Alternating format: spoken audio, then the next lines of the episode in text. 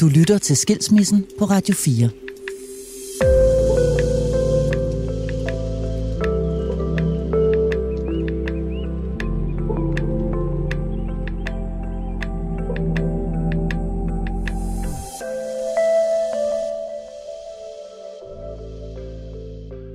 Velkommen til programmet, og velkommen endnu en gang, en sidste gang, til min lille kolonihave. Over vinteren har jeg lavet 13 programmer, som gennem samtaler med mine modige gæster har forsøgt at belyse og beskrive de mange følelser, som følger med, når man bliver skilt. Sorg, smerte, skyld, skam, vrede, tab af identitet, afmagt og længsel. Men også håb og nye begyndelser. Temaer, som på hver sin måde er gået igen hos de gæster, som har besøgt mig her i kolonihaven og følelser, som lyttere af programmerne har skrevet til mig, at de kunne genkende og har fundet trøst i at spejle sig i. Alle samtaler har gjort indtryk på mig. Også mere, end jeg havde forestillet mig, da bladene endnu var gule på træerne, og jeg første gang startede båndoptageren.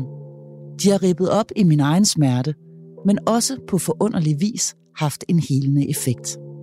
Og nu, hvor vinteren er over og foråret kommet, er det blevet tid til at se på alle følelserne – lidt fra oven.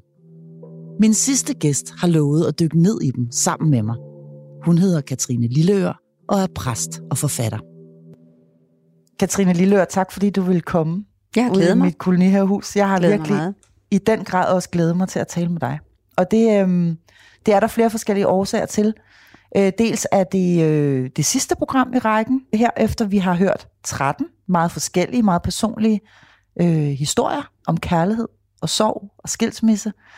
Og dels så er, øh, og det kan jeg så godt sige til dig, som det er, det sagde jeg også til dig, da vi talte i telefonen, Øhm, er du et af de mennesker, som med dine ord har kunnet øh, forløse og trøste mig mest, tror jeg, i min egen proces. Så derfor bliver det også en kunst. Og nu at have dig siddende over for mig, øh, uden at blive øh, sådan personligt berørt undervejs. Jeg vil forsøge at være så professionel som jeg overhovedet kan. Men jeg, jeg har egentlig lyst til at starte et, øh, et sted. Øh, jeg sidder jo her med din, din bog, Kærlighed sætter fri, som i virkeligheden er en jo en samling, kan man sige. En, en opsamling nærmest af tre andre bøger, som du har skrevet på tre forskellige tidspunkter i dit liv. Der er en hel del personlige historier undervejs, fortællinger fra dit liv, helt fra du er lille og, og op til nutiden. Og så er der selvfølgelig også en masse historier og, og, og, og betragtninger, du har gjort dig via dit professionelle virke som, som præst. Men jeg, vil, jeg har lyst til at starte et sted, hvor du beskriver, at du har en, en sorg, som du bærer inde i dig, som du har båret hele dit liv. De, de ord, du sætter på, er noget i retning af, at den er bare en del af dig, og at du i nogle perioder af dit liv er mere i kontakt med den, end du er i andre. Vil du, vil du prøve at starte med at fortælle, hvad det er for en, for en side af dig, hvad du, hvad du mener med det? Nu skal jeg måske lige begynde med at sige, at der er det mærkelige ved Kærlighed sætter fri, at jeg kan ikke huske, at jeg har skrevet de tre bøger. Og, øh, og det lyder jo mærkeligt og måske også nærmest krukket, men det er rigtigt. Altså det er rigtigt. De, de er sådan ligesom flød ud af mig. Øhm, og, og det vil sige, at jeg har dem heller ikke sådan præsent. Det er ligesom en samtale, jeg har ført og så er der netop det ved dem, at, at Kvinde, hvorfor græder du, som er den første i den trilogi, de tre, der er der ligesom øh, lavet sådan nogle afsnit, som jeg oprindeligt simpelthen kaldte tårer. Fordi at jeg der forpligtede mig på at komme ned i noget af mit øh, privatpersonlige, for ligesom at, for læseren at komme ind der forhåbentlig i sig selv også, så de andre fortællinger kunne perspektivere det levede liv og den smerte, som jeg nok vil mene, at, at de fleste voksne mennesker bærer på. Du skriver faktisk, at du i perioder af dit liv er i kontakt med den her sorg, som du bærer med dig helt fra barns ben af. Jeg tror, der vil være masser af mennesker, som, som, som, som lytter til det her, som også kan genkende det og gå igennem verden. Måske med en lille smule tungere skridt end andre, som man kigger misundeligt over på, netop som du beskriver? Ja, altså øh, nemlig der er mange, der, der enten øh, kender det helt umiddelbart som jeg, øh, altid, men måske er der endnu flere, der som tilværelsen går til deres store for overrumpling og forbløffelse, opdager, at der er en smerte, som ikke kommer til at gå væk. Mm.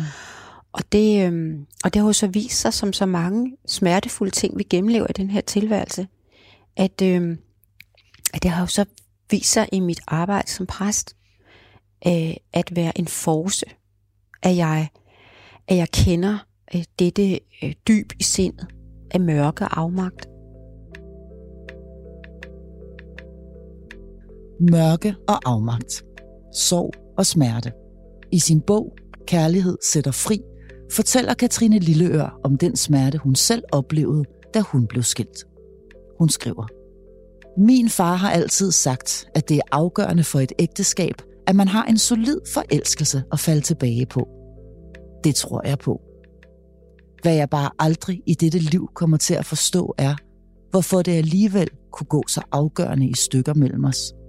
Selvom vi havde den største forelskelse at bygge med, faldt det fra hinanden.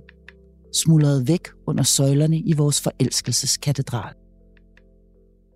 Nogle af de mange følelser, der melder sig i forbindelse med et brud, det er jo det, som denne her programrække dybest set prøver at indkredse, det er det her med, øh, hvad er der der i det der, som jeg kalder for det frie fald.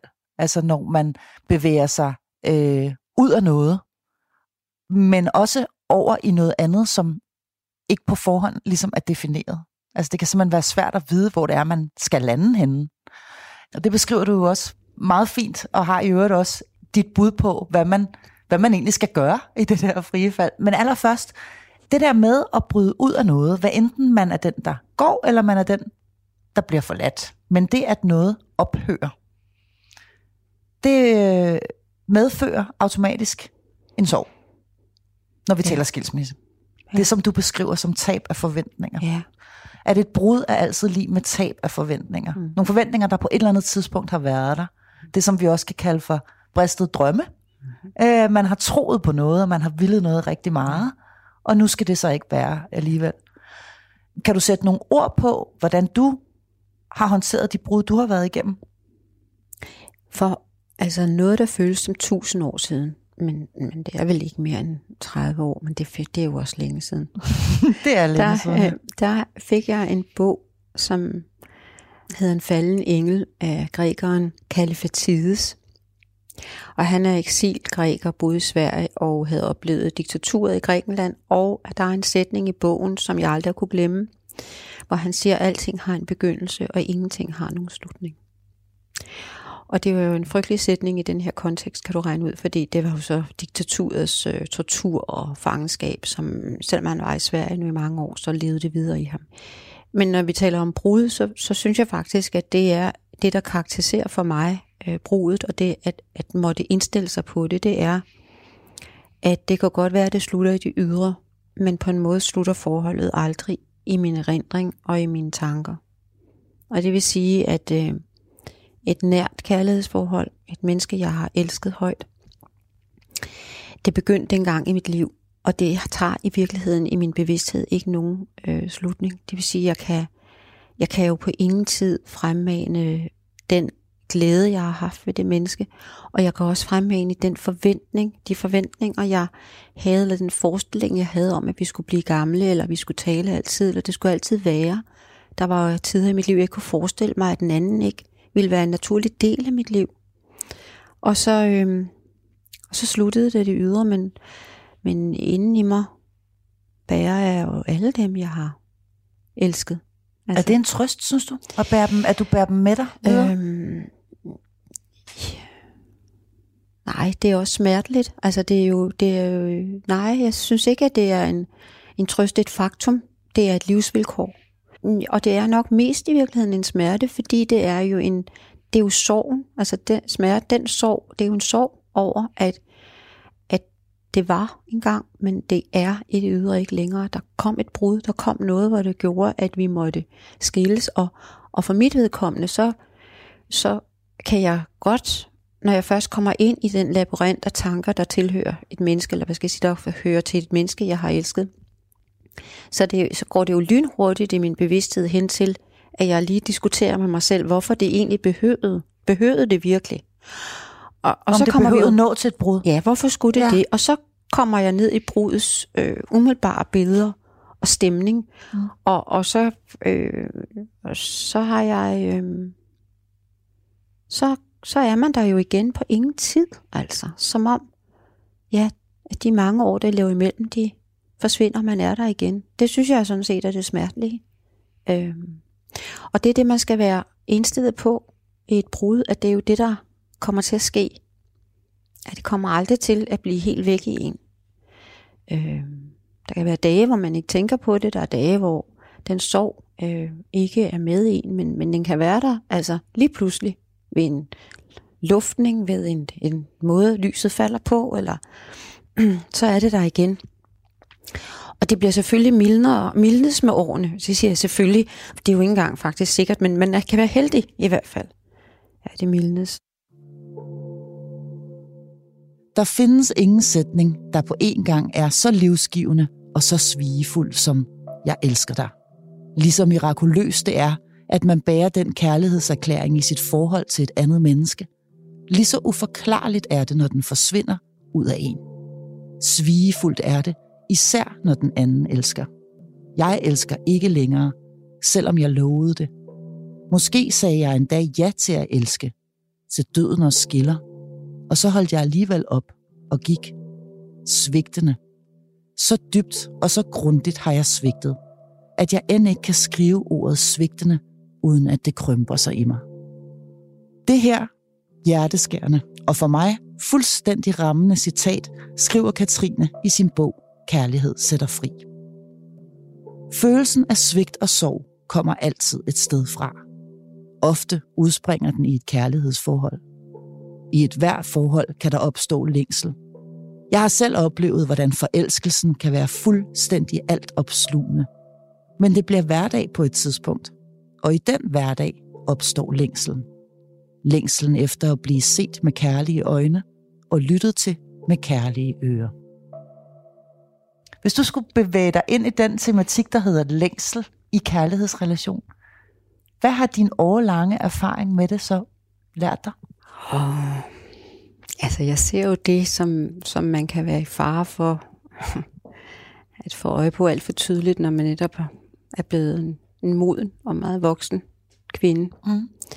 Så kan man jo indimellem se også sig selv tilbage i tid i den næste generation af øh, stålsathed. Altså nu skal det simpelthen lykkes, det her projekt familie.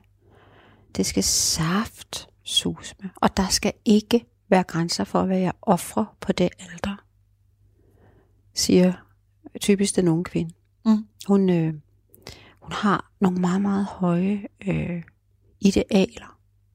Og dem hun ikke selv har, dem har hendes veninder.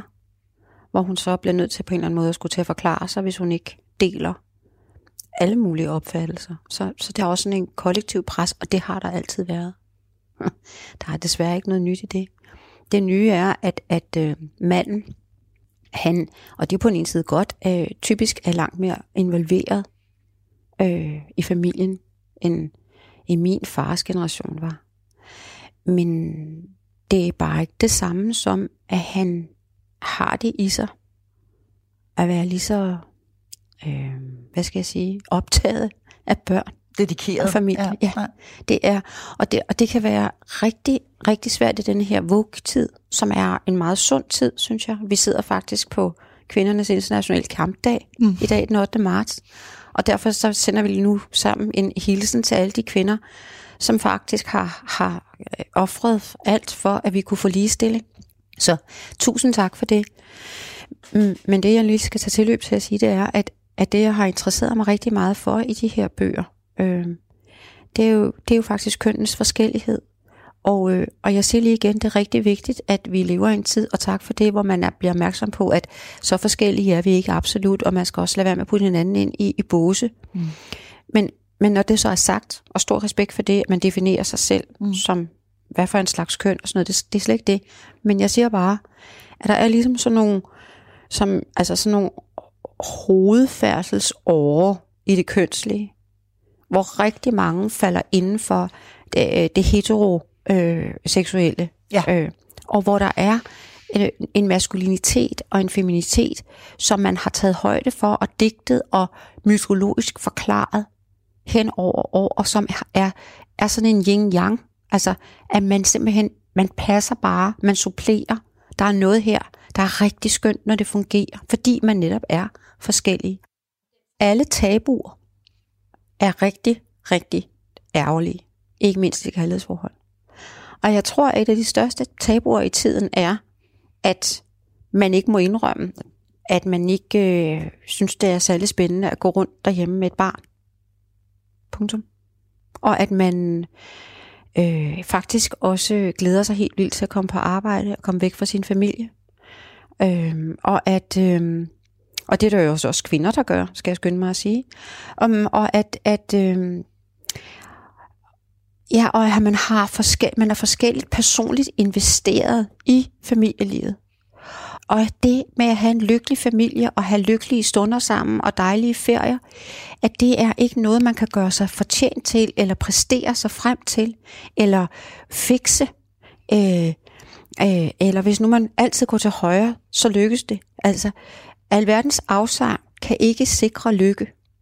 Alverdens afsavn og præstationer kan ikke sikre kærligheden. Og det tror jeg er, er noget af det, som vi har allersværest ved at acceptere i moderne tid, at der er noget, vi ikke har kontrol over, som er så vigtigt for os, og som vi vil have. Det perfekte ægteskab, findes det overhovedet, har jeg egentlig lyst til at spørge dig om?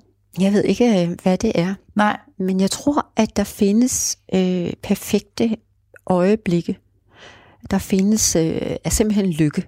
Øh, og der findes meget tit lykke, der hvor man slet ikke havde regnet med det.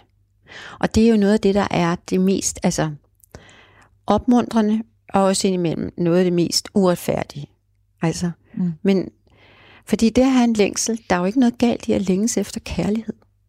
Men det, der kan være er galt på en sådan måde, at man virkelig ender med at miste alt, som den lille havfru gjorde det, det er, hvis man kommer til at sætte for, for fast en markat på det, man vil have, have, have, for at man bliver lykkelig, lykkelig, lykkelig. Mm. Det har jeg i hvert fald ofte selv oplevet.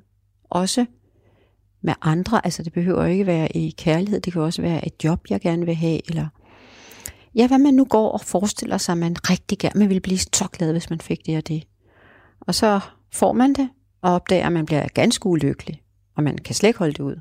Eller man får det ikke, og man er meget skuffet, indtil man efter noget tid opdager, at det ville have været et rent helvede. Så der, hvor man gik og bad Gud om at få det, så går man nu og takker Gud for, at man ikke fik det. Altså, og sådan Jamen, kan det også tit gå med kærligheden i Absolut. Ikke? At man tænker, Gud, hvor var det godt, jeg ikke endte op med ham. Jeg var så forelsket absolut. i den gang. Absolut. Ja. ja. Så, det, så, så det med at længes, det gør vi alle sammen.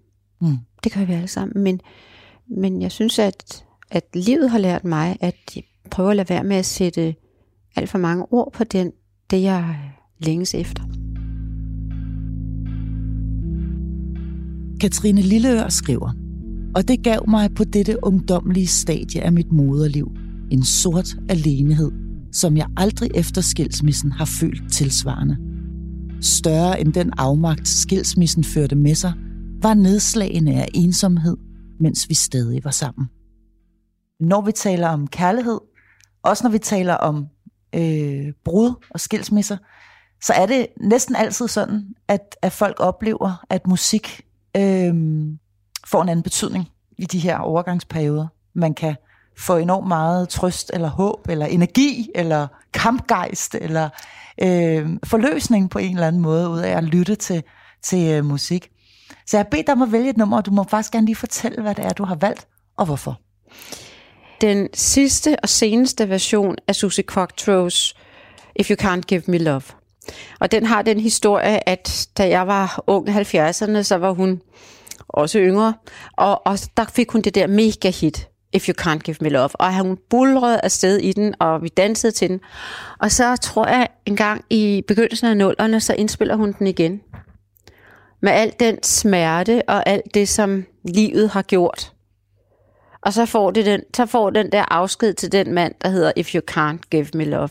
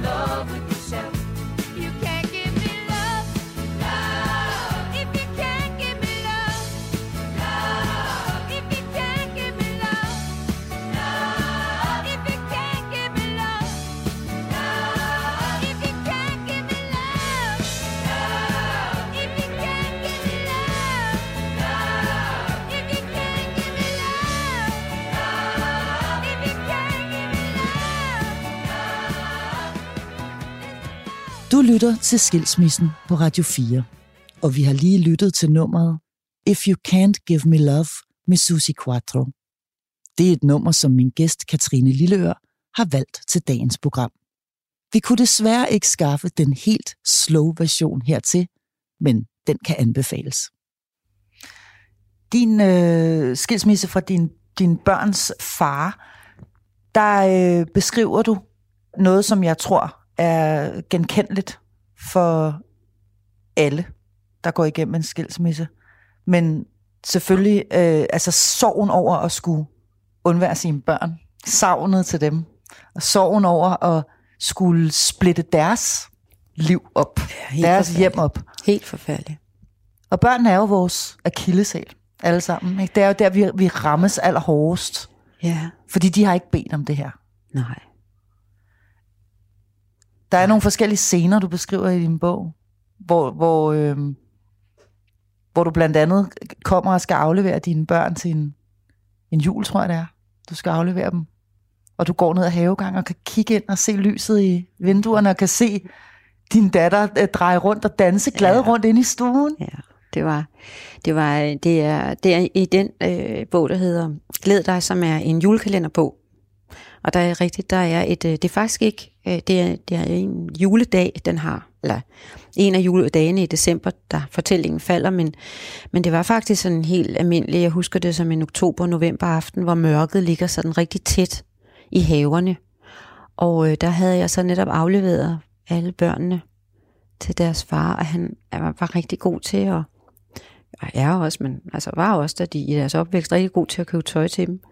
Og, øh, og der er det så et helt gyldent øjeblik, hvor jeg jo, det er sådan ved modet, og den, den lille hun er de der fem år eller sådan noget, det, det er bare aldrig særlig sjovt, de ikke skal være sammen med mig, men de skal jo heldigvis være sammen med ham, og det mente jeg faktisk, og har altså men af mit hjerte, at, at de godt tænker, at de har en far, de gerne vil over til, og som er, er så god med dem. Nå, men så er det det der blik, jeg aldrig glemmer, jeg fik lov at se, fordi han havde lagt sådan en, en, en de der nederdele, du ved, med kæmpe vidi i, som hun i øvrigt gik med fra dag af over sine kobberbukser hver eneste dag, altså altid.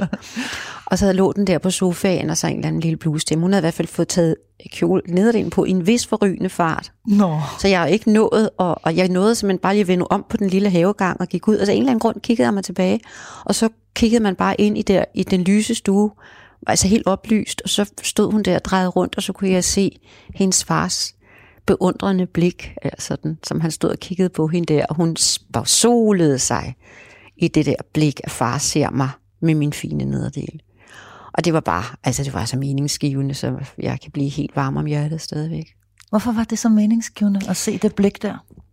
Jo, fordi det er jo sådan, at, at øh, når man nu så øh, desværre må skilles, så tror jeg, det er meget vigtigt, at man at man øh, altså virkelig omfavner det faktum, at børn har brug for både en far og en mor.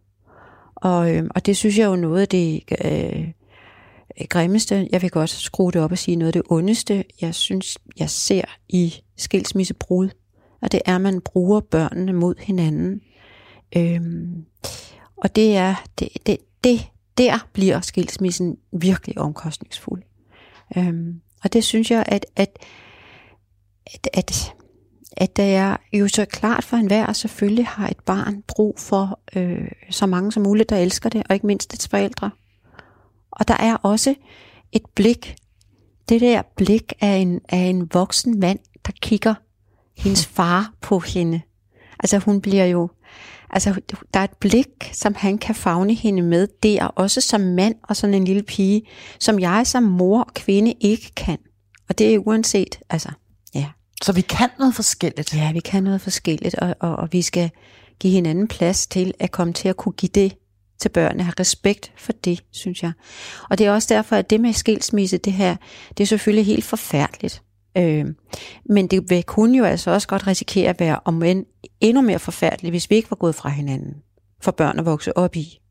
Og det synes jeg er meget vigtigt at sige i forbindelse med skilsmisser altid. Det er næsten sådan en lille øh, mantra, jeg har, at lige at minde om, at skilsmisse sig selv er selvfølgelig vældig sørgelig, men mm. det kunne godt risikeres at være en endnu større sorg, også for børnene at skulle vokse op i et, øh, i konfliktfyldt, øh, og i hvert fald også i et ukærligt øh, parforhold, mm. så synes jeg hellere, at man må gå, hvis man kan.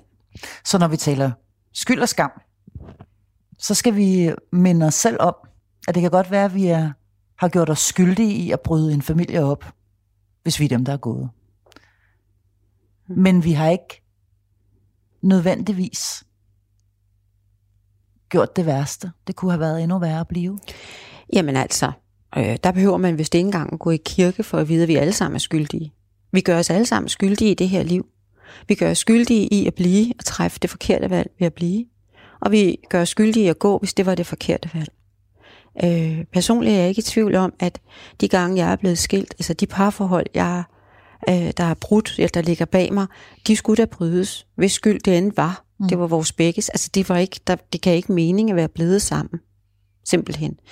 Øh, og det vil jeg da gerne tage min medskyld for, men, men giver det egentlig mening at tale om skyld der? Men det spørger jeg dig altså, om. Det er, dig, det, der er, det er jo dig, der er præsten. Har du ja. selv følt dig skyldig de gange, hvor du er gået? Nej, har jeg ikke. Det har du ikke? Nej, det har jeg ikke, men det er jo også, altså jeg kan sige, at min debut som i, i, i interviewsammenhæng var præcis i Kristi Dagblad, øh, et års tid efter jeg var blevet skilt, fordi de synes i Kristi Dagblad, som altid er sådan en lille smule nyfine, skal man ikke tage fejl af, at der synes man, at, at man skulle interviewe en række enlige mødre, for på den måde at illustrere, hvilke tabere vi var, og, og vores børn sikkert også ville blive ifølge statistikken nemlig.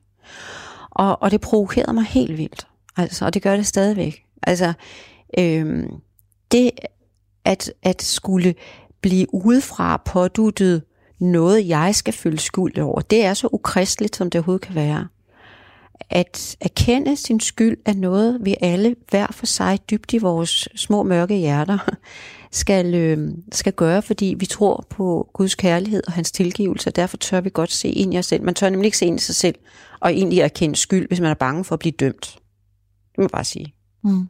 At erkende skyld gør vi kun, når vi ikke er bange for fordømmelse.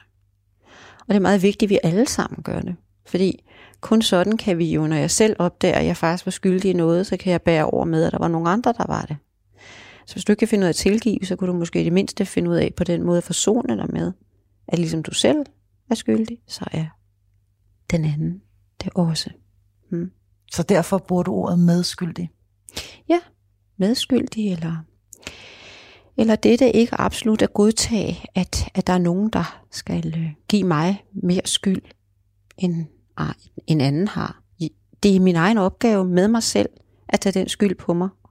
Og det skal I andre ikke blande jer i, om jeg gør eller ej. Altså, det er et anlæggende mellem Gud og mig. Og muligvis den, jeg har et brud med. At stå midt i en skilsmisse kan føles som at stå i en tyk tåge. Det kan være svært at navigere i, hvad der er rigtigt og forkert. Både for børnene, men også for ens selv. Man er sårbar søgende, flaksende sted i det frie fald. Hvem er man egentlig nu, og hvilken vej skal man gå? I sin bog skriver Katrine Lilleør.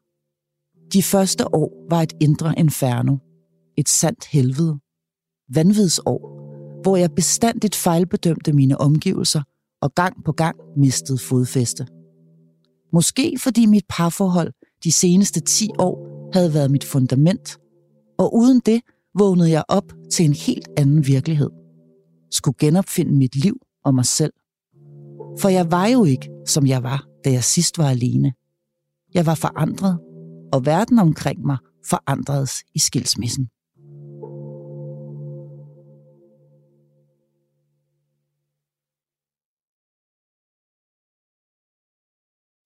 Du taler også om det her med, som du kalder at råbe. Når nu, nu, nu taler vi om om, om brudet, mm-hmm. og brudet er en realitet. Mm. Du, du taler om det, jeg tror, du beskriver det som retten til at råbe. Mm. Øhm, det her med, at, fordi det, det i virkeligheden, ligger i virkeligheden i forlængelse af det her med at være skyldig, eller hvem der ligesom er den skyldige i forbindelse med et brud. Jeg hører dig sige, at det er jo slet, slet, slet ikke nuanceret nok bare at sige, at fordi man er den, der går, så er det også ens skyld, at et familieliv ophører, eller en familie går i opløsning. Øhm, men det her med at forbeholde sig retten til at råbe, øh, og blive ved med at råbe, vil du ikke sætte et par ord på det? Hvad du mener med det? Jo, altså jeg tror, at, øh, Jeg tror, at det er de færreste kærlighedsbrud. Og igen, det gælder også venskaber. Altså kærlighed, brud i kærlighed.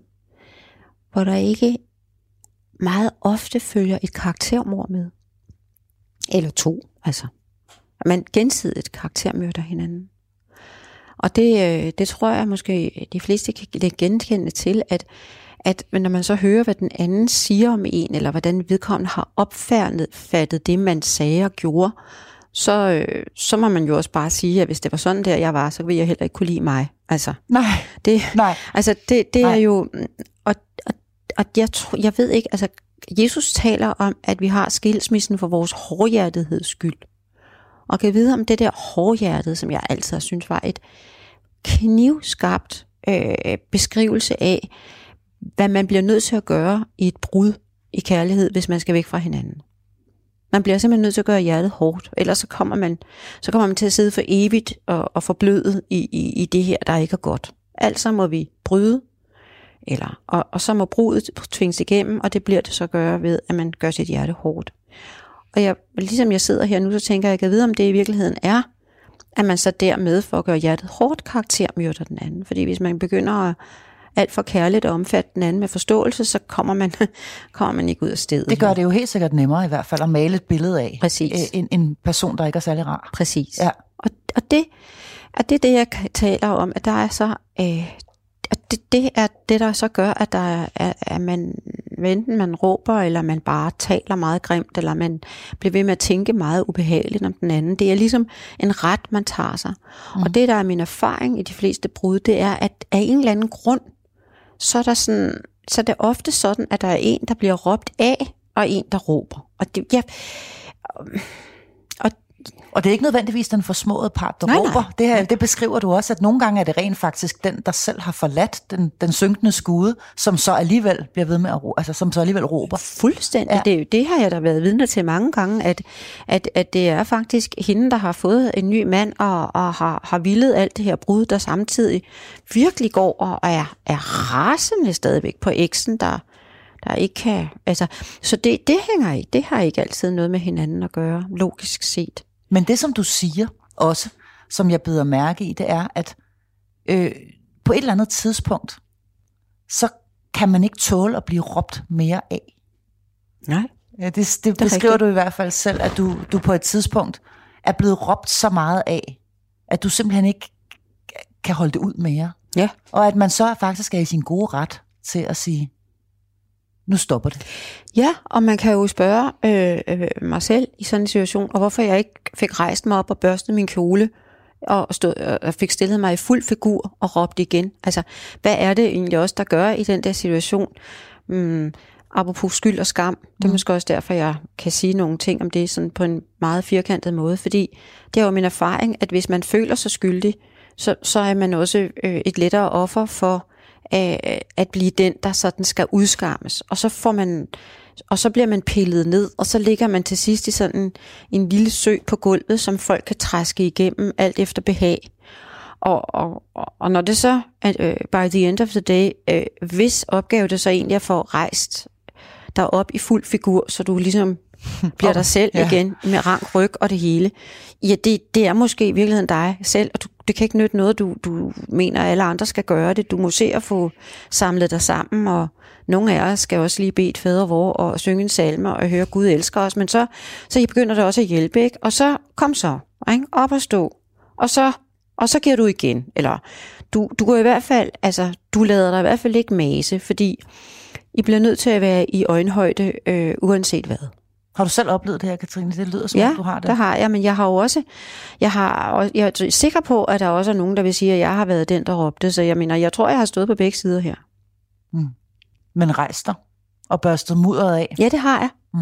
Og det er jo så måske også derfor, jeg tillader mig at, at, at kunne at så at sige, vejlede og forsøge at hjælpe andre øh, ud af mørket og ind i, i en rankhed og deroppe i øjenhøjde. Mm. Mm. Ikke? Og det skal vi tale om nu. Nemlig det, når en kærlighedsrelation ophører, og det kan føles øh, forfærdeligt hårdt. Jeg har haft beskrevet det som øh, et frit fald, for det var det jeg, billede, jeg bedst selv ligesom kunne finde frem, jeg synes passede. for mig, og jeg var faktisk selv meget overrasket over, hvor, hvor stor en øh, identitetskrise det faktisk medførte. Øh, ikke længere at være nogens kone, altså. Det er samme selvfølgelig nogens mand, altså, men det her med, at man ikke er øh, det, man ellers har bygget op, og denne her fine facade, og så videre, og så videre, at hele mulvitten ligesom krakelerer, og man hænger der. Lige præcis der møder du rigtig mange mennesker, tænker jeg, der, der hænger i det her frie fald, og som flakser. Jeg tror faktisk selv, du bruger ordet flakser, eller flager omkring, og du beskriver også selv, at du har haft perioder i dit liv, hvor du har været flaksende, eller flagrende, eller øh, uden nødvendigvis at vide, hvad sker der, når jeg lander, og hvor lander jeg henne? Hvad vil du sige, hvis man lytter med nu, og man hænger der i det der frie fald? Så vil jeg sige, at der, hvor øh, jeg selv har fundet et øh, fundament, hver gang, at, øh, tilværelsen er skrevet under mig, af den ene og den anden grund, det er at, øh, at komme tilbage til en, en, en kerne og et rodfæste, som øh, er mit eget, mit eget udgangspunkt, som altid var der. Som er det sted i mig, hvor jeg, når jeg lukker mine øjne om aftenen, så, så er jeg alene med mig selv i det rum der. Og, og, og ind i det rum, der har jeg lært at bede fader over af min mormor. Fordi de gamle vidste, at det har man brug for igennem et liv. At når man er der på vej ind i natten og i den helende søvn. Fordi vi kristne, vi, vi har jo ikke tradition for meditation og retræte. Vi har tradition for at mene, at søvnen og natten renser sindet til en ny dag. Og lige der, bed fader vor, fordi det skal minde os om, ja, det skal minde dig om, at du er Guds elskede barn. Du er simpelthen højt elsket. Og han ved din glæde, og han skal nok vise frem til den glæde. Og du ved ikke, hvor den kommer fra, og du tror måske slet ikke, at den kommer igen. Men nu skal du høre, det gør den. Det håb, at der vil være glæde, det har hjulpet mig. Fordi det har hjulpet mig på den måde, at det har så vist mig tilbage til den glæde, der faktisk er. Og det er jo det, når man er i sorg, og når man er i kaos, og når man flakser, og når man, fordi man har set sig, altså også har fået sådan et tunnelblik på det, man har mistet. At, at det at blive mindet om, hov, der skal være glæde, og prøv at høre her, der er måske faktisk også glæde, hvis du skal være helt ærlig. Og det vil man nødig, fordi man er faktisk, øh, man bliver hele tiden ved med at vende tilbage til det, der ikke er at, at glæde sig over. Men, men hvis man, og det kræver lidt, tvinger sig selv derhen af i sin tanke, så opdager man sådan en mørk, en mørk og intens stund med fader vor i natten, at, at der var ikke kun glæde, der er også glæde, og så kommer der nok også glæde. Og du siger noget ret interessant her omkring at holde fast i sin sorg, og holde fast i, i det her tilfælde, når vi taler sammen, i den skilsmisse, men også i det, der var før skilsmissen, i det bristede drømme, øh, i det for, forlis, den forliste kærlighed. Øhm, og at det faktisk nogle gange kan være tryggere at holde fast, end at slippe, Katrine Lillør. Det ramte mig rigtig meget, da jeg læste det, fordi det kan være vanvittigt angstprovokerende i virkeligheden at slippe sorgen. Ja. Hvorfor? Fordi der er så meget identitet i det. Altså ligesom du siger, så var der identitet i, at man var der, man var den familie, og man havde sin elskede der, og vi var blevet gift, og det var det. Og sådan skulle det være. Og så opdagede man det eroderet af en eller anden grund indenfra. Og så lige pludselig, så var det ikke mere. Og så har man jo, så kan man jo vælge, og det gør man jo især i sorgens første tid, at sørge så tungt over alt det, der ikke blev. Og alle de billeder og forestillinger, og den der øh, øh, det der plejehjem, man skulle sidde på, og, og de der pensionistferier, man skulle på, og, og alt det. Det italienske langbord med alle børnebørnene altså, omkring. absolut sådan noget det her. Ikke? Ja. Og sådan alle de billeder, de var bare, de må, de, og de drømmer, dem har man jo med sig altid, og man kan altid opfinde dem, men nu kommer der et springende punkt, som man ved med sig selv, hvornår er, men som i hvert fald øh, måske præsten, eller endnu før præsten, så en hel masse veninder, godt kan, hvis man tør spørge dem, så kan de sige, ja, det springende punkt er, at nu har vi hørt det, og vi har grædt med dig. Men nu er det sådan her, at hvis du ikke snart holder op med at græde over det, og stopper dig selv og begynder at tænke, okay, nu skal jeg finde ud af at bære den her sorg, frem for at hele tiden at stå midt i den, øh, så kommer den til at blive din nye identitet. Så er du den, der er blevet skilt. Så er du den, der har den historie, og den historie kommer til at være den, du fortæller hver gang, der er en, der spørger, hvem du er. Så er du den, som er der blev skilt, som altså at skulle have siddet ved et langbord, når du blev pensioneret med din mand og de børn. Og det, og det mærkelige ved er, er at, at som tiden går, uden man lægger mærke til, så kommer der sådan en mærkelig comfort zone i den smerte. Så det der med glæde og, og det med, at tilværelsen kunne være noget helt andet, og det kunne for eksempel også være den der langturschauffør, som faktisk er rigtig dejlig, og han kører bare ikke til Italien, men han kører til, til Nice, og der er også langbord. Men nej, altså det kan man slet ikke lige rumme, for det skulle ikke være på den måde, eller hvad det nu er, man siger nej til, fordi det passer bare ikke, og man er ikke sådan en, der kører lang tid, eller hvad man er, et eller andet. Og jeg, jeg ser det så mange gange.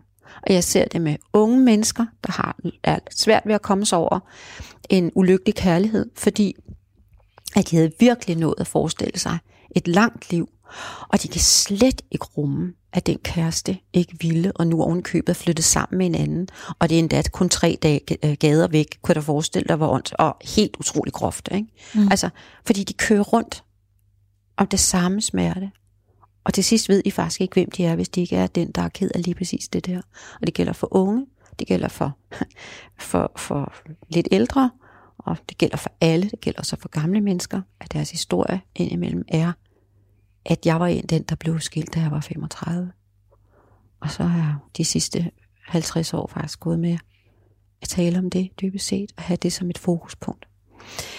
Og det, det tænker jeg, det er nok, altså det er en beslutning, og det har også været en beslutning de gange, jeg har haft brud og smerte i mit liv, at det har jeg lært af Jesus, at det er livet simpelthen, altså det er for trist, og det er, det er slet ikke det, det hele går ud på. Og det der glæden og folder sig ikke ordentligt ud. Der kommer slet ikke vinger, der bærer ud af at blive stående på den måde i smerten. Og en af måderne at gøre det på er at ture, give sig hen til øh, håbløsheden i virkeligheden, skriver du også i, i din bog. Altså ture ligesom at sige, nu giver jeg op, nu lægger jeg det her fra mig, nu skal det her, nu skal det her lægges væk. Øh, nu, nu er det her ligesom et afsluttet kapitel, og jeg skal noget andet nu, og jeg aner ikke, hvad det er. Altså det her med, at det ukendte, nu taler vi om det kendte terræn, og vi taler om, at det kendte terræn faktisk også kan være at befinde sig i sorgen. Det kan blive det, der er det genkendelige, og det, der er det trygge, og det vi trods alt ved, hvad er. Det kan være angstprovokerende at slippe sorgen og slippe det, at man taler om alt det forliste, fordi der trods alt er et genskær af det, der var. Men at, at lukke det, og sige, nu ligger det som noget indkapslet i mit hjerte, jeg bærer det med mig resten af mit liv, det kan være ganske angstprovokerende, fordi ja. man ikke ved, hvad der så skal træde i stedet. Nej. Men det er, det er faktisk sådan en, øh, en kant, som øh, jeg tit er gået hen til, også sammen med af folk, jeg holder foredrag for, eller i med menigheden. Og det er en kant, som øh, Kirkegaard har sagt, så, altså beskriver meget, meget skønt i, i, øh, en lille bog, der hedder Frygt og Bæven. For han taler om, at øh, vi har jo vores fantasi, der kan skabe mulighed. Mulighed på mulighed kan vi skabe. Og det, det, kan, man, det kan man faktisk også i, i en, en, for eksempel en kærlighedssorg, gå så alligevel at se nogle muligheder på en eller anden, måske igen en gang, eller hvad man nu. Mm. Der er mulighed, men så kommer der, siger han, der er en kant, som vi kan nå hen til i fantasien, hvor vi godt kan se, at nu kan vi ikke finde flere muligheder. Vi kan ikke. Og der sætter frygten ind. Håbløsheden, kan du også sige. Ja. Redslen. Ja. Det der tanken at komme derhen, hvor det bare er, det er bare, der er ingen muligheder derfra.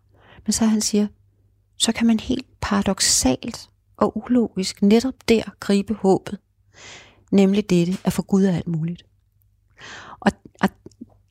Og, det er ikke fordi man så har det håb sådan som sådan noget, man kan tatovere i hjertet, og så har man bare det håb fra nu af. Nej, nej, nej, nej. Der kan gå et minut, der kan gå 10 timer, der kan gå 10 år, så står man der igen. Altså, men det er et livsvilkår, at, at det er først derude, hvor man virkelig forstår, jamen det er slut, og jeg kan ikke finde nogen udvej for det her. Jeg har brugt alle muligheder, det er vidderligt.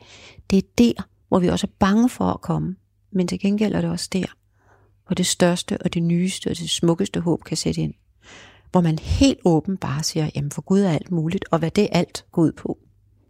Ja, det vil fremtiden vise. Og så er det, at du jo siger som kristen, at man også bare er nødt til at tro på, at man lander på sine ben igen, for nu at blande din og min verden, at, at, at de der øh, fødder, de skal nok finde jord igen, altså under sig, der skal, du, skal, du skal nok lande. Du, du, du, du dør ikke af det. Altså, du, du bliver ikke banket ind mod klippevæggen og slår dig selv ihjel.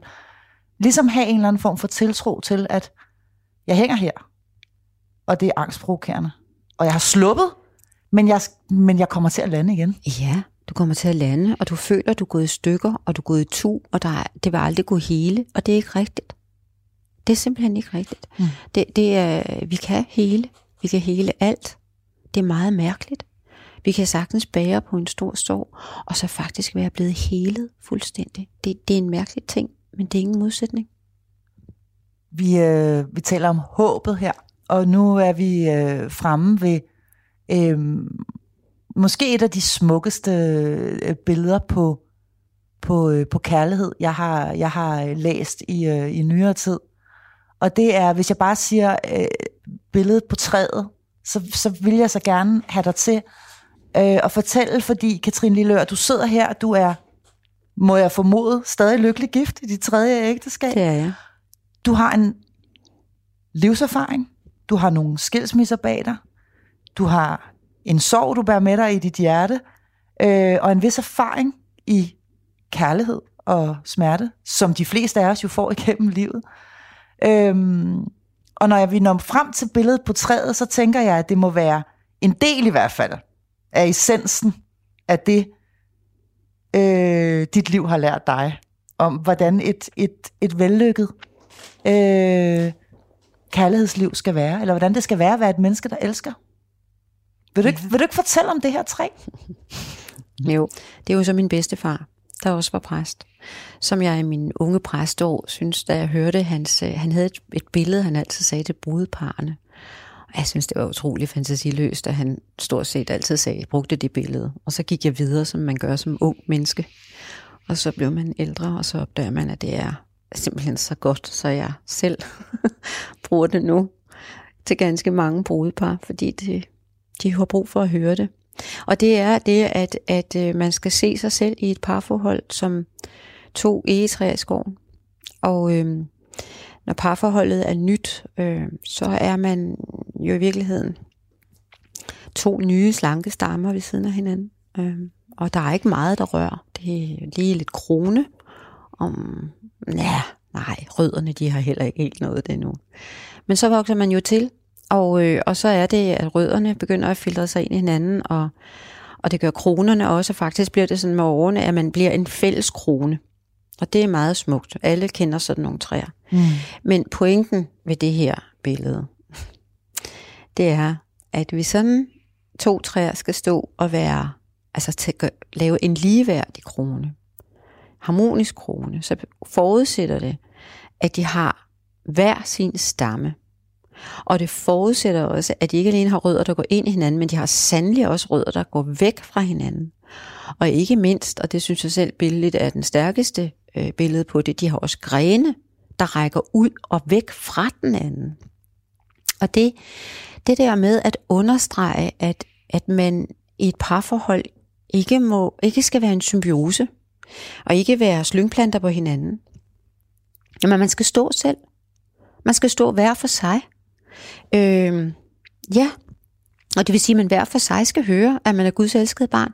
Når man lukker øjnene om aftenen ved siden af hinanden, så går man ind i et øh, dybt personligt mørke, som, som det er at være helt alene med sig selv.